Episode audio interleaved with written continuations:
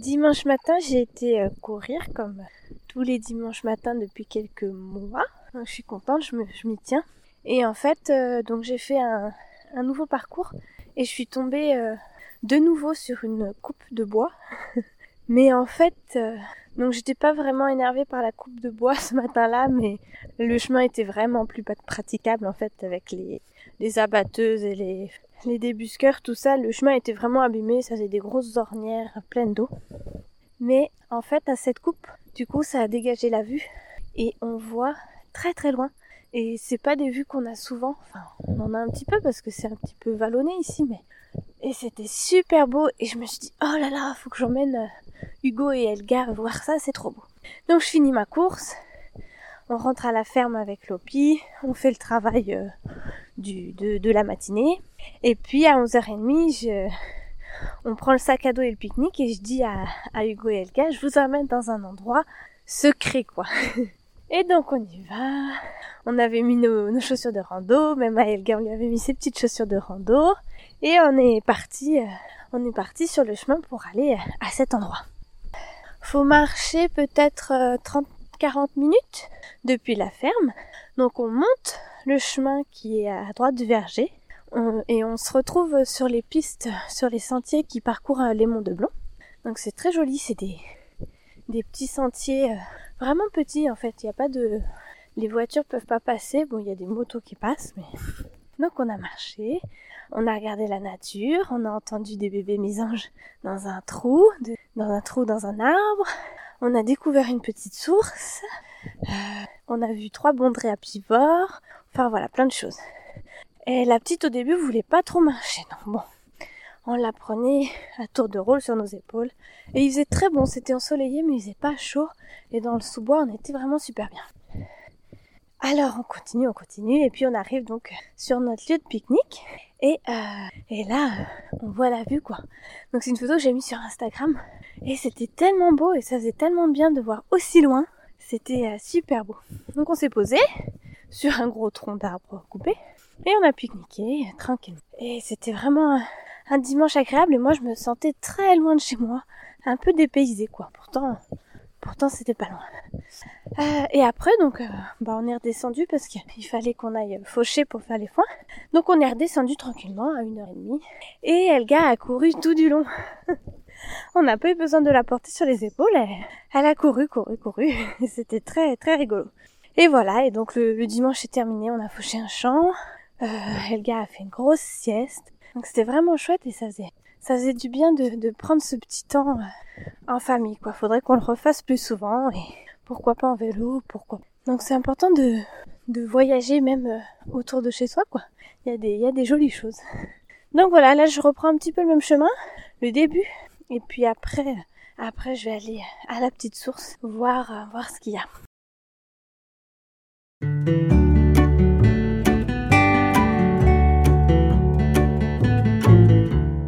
Alors en ce moment, je sais pas chez vous, mais chez nous, il y a des fleurs de sureau qui sont en pleine, euh, en pleine floraison et ça sent super bon. Alors j'ai ressorti mon livre sur les boissons fermentées et j'ai vu qu'on pouvait faire du donc ils appellent ça du champagne de sureau. Donc en fait c'est une sorte de limonade euh, avec les fleurs de sureau et euh, je vais essayer ça. la recette est assez simple en fait. donc on appelle ça du champagne de sureau ou limonade de sureau et c'est une boisson assez traditionnelle des campagnes françaises qui a une saveur très délicate et très florale du fait de, des fleurs de sureau. Et c'est un petit peu un parfum euh, mielé en fait. Donc sur la recette, il est écrit euh, attention, euh, son nom de champagne n'est pas usurpé. En fait, quand vous l'ouvrez, c'est vrai que ça fait vraiment beaucoup de bulles. Alors, je vous donne la recette. Donc, temps de fermentation, 2 semaines. Pour 2 litres, 4 rondelles moyennes de fleurs de sureau, 2 litres d'eau non chlorée, 200 g de sucre et 2 citrons bio. Ne rincez pas les ombelles de sureau. Secouez-les simplement pour en faire tomber les éventuelles petites bêtes. Dans un bocal de 3 litres, à large col, réunissez les fleurs avec les citrons coupés en rondelles et le sucre. Versez l'eau et mélangez. Recouvrez le bocal d'un carré de tissu fixé avec un élastique. Exposez-le au soleil ou dans un endroit chaud pendant 5-6 jours en remuant tous les jours. Au bout de ce temps, de petites bulles commencent à se former. Filtrez le liquide et mettez-le dans des bouteilles munies d'un bouchon à joint de caoutchouc et d'un levier métallique. entreposer les bouteilles debout à température ambiante fraîche pendant encore au moins une semaine avant de les boire. Pensez à soulager la pression de temps à autre durant la première semaine. Cette boisson se conserve longtemps et reste très pétillante, même après plusieurs mois. On peut la laisser vieillir en cave. Et vous pouvez utiliser cette recette pour euh, les fleurs d'acacia. Donc moi, elles sont déjà passées. J'avais fait des boissons, mais pas fermentées, juste macérées, quoi. Et c'était délicieux, et aussi avec euh, des fleurs de jasmin. Donc ça, c'est vraiment des... Moi, j'aime bien boire des bulles, et c'est vraiment des boissons simples. Alors, je fais déjà un depuis, euh, bah, ça va faire un an, je pense. Je, fais du kéfir de fruits. Et euh, j'aime beaucoup, c'est vrai que l'hiver j'en bois moins, parce que l'hiver je bois plutôt de l'eau chaude. Mais euh, le kéfir c'est aussi très très bon. Et c'est une simple recette. C'est une recette assez facile et très très bonne. Donc une boisson fermentée, c'est un liquide sucré qui a été transformé par des micro-organismes, donc des levures, des bactéries ou des moisissures microscopiques, en présence d'air, ces organismes se multiplient. Mais quand on les place dans un endroit sans oxygène, en anaérobie, en fait, ça les stresse et pour se défendre, ils commencent à fabriquer des enzymes qui vont casser les sucres et les autres nutriments de la matière dans laquelle ils se trouvent pour les transformer en substances bénéfiques à nos organismes, comme des enzymes, des vitamines, des acides organiques, des probiotiques et parfois aussi euh, de l'alcool. Donc c'est vraiment une technique ancestrale et le but premier en fait à l'origine, euh, l'homme s'en servait pour conserver la, la nourriture.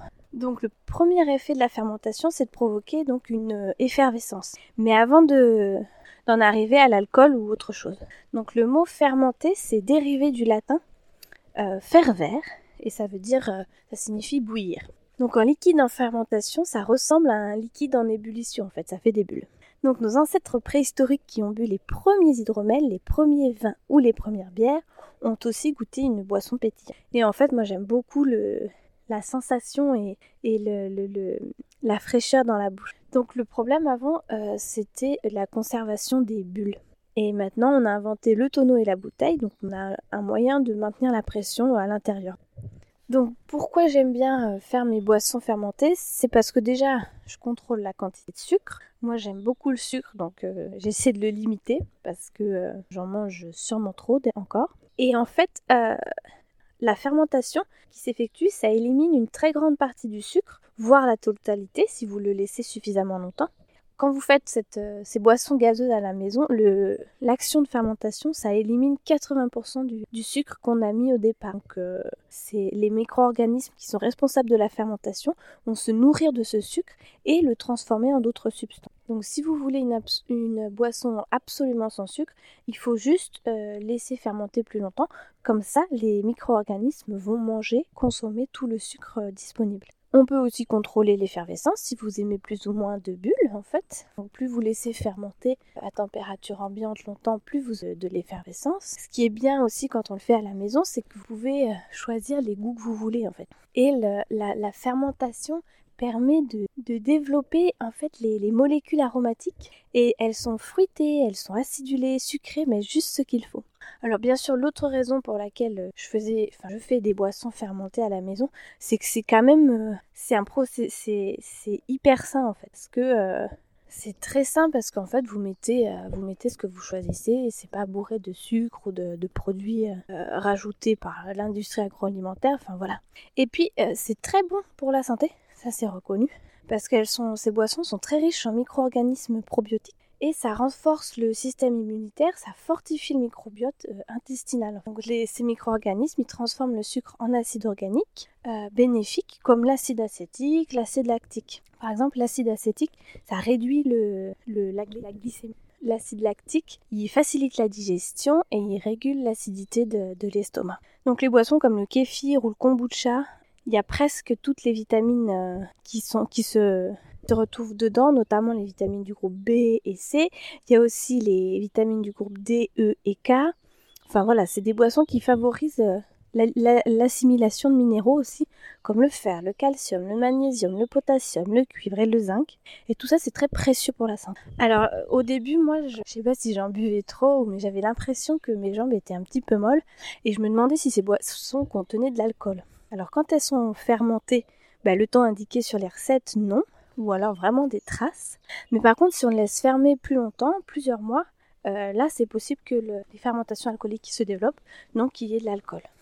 Donc il y a plusieurs manières de fermenter euh, une boisson, mais dans tous les cas, on part d'un liquide sucré et aromatisé. Et euh, il y a trois manières, disons. Il y a les ingrédients de départ qui contiennent naturellement les micro-organismes responsables de la fermentation. Ou alors on attend que les bactéries et les levures de l'air arrivent dans la boisson, ou bien on ajoute euh, un ferment, un levain, une levure. Donc c'est vraiment juste ces micro-organismes qui présents dans les ingrédients ou dans l'air qui provoquent la fermentation. Donc c'est vraiment, euh, puis c'est des goûts euh, très subtils je trouve. Moi là, par exemple pour le kéfir, j'aime bien mettre une rondelle de citron pour la première fermentation, une date, et après, suivant les saisons, pour la deuxième fermentation, J'aime bien mettre des fraises, des framboises, de, des feuilles de menthe. J'aime beaucoup gingembre également. Enfin voilà, vous faites ce que vous voulez et c'est très très très bon pour, euh, pour la santé. Donc voilà, ce, cette année j'essaie de faire du champagne de sureau. On va faire je pense un bidon de 30 litres pour commencer. Et puis on verra si c'est bon, si ça marche. On fera un peu plus l'an prochain.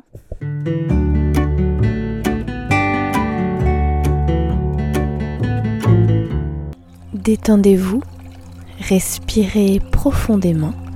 Je vous offre une minute de calme et d'évasion spirituelle.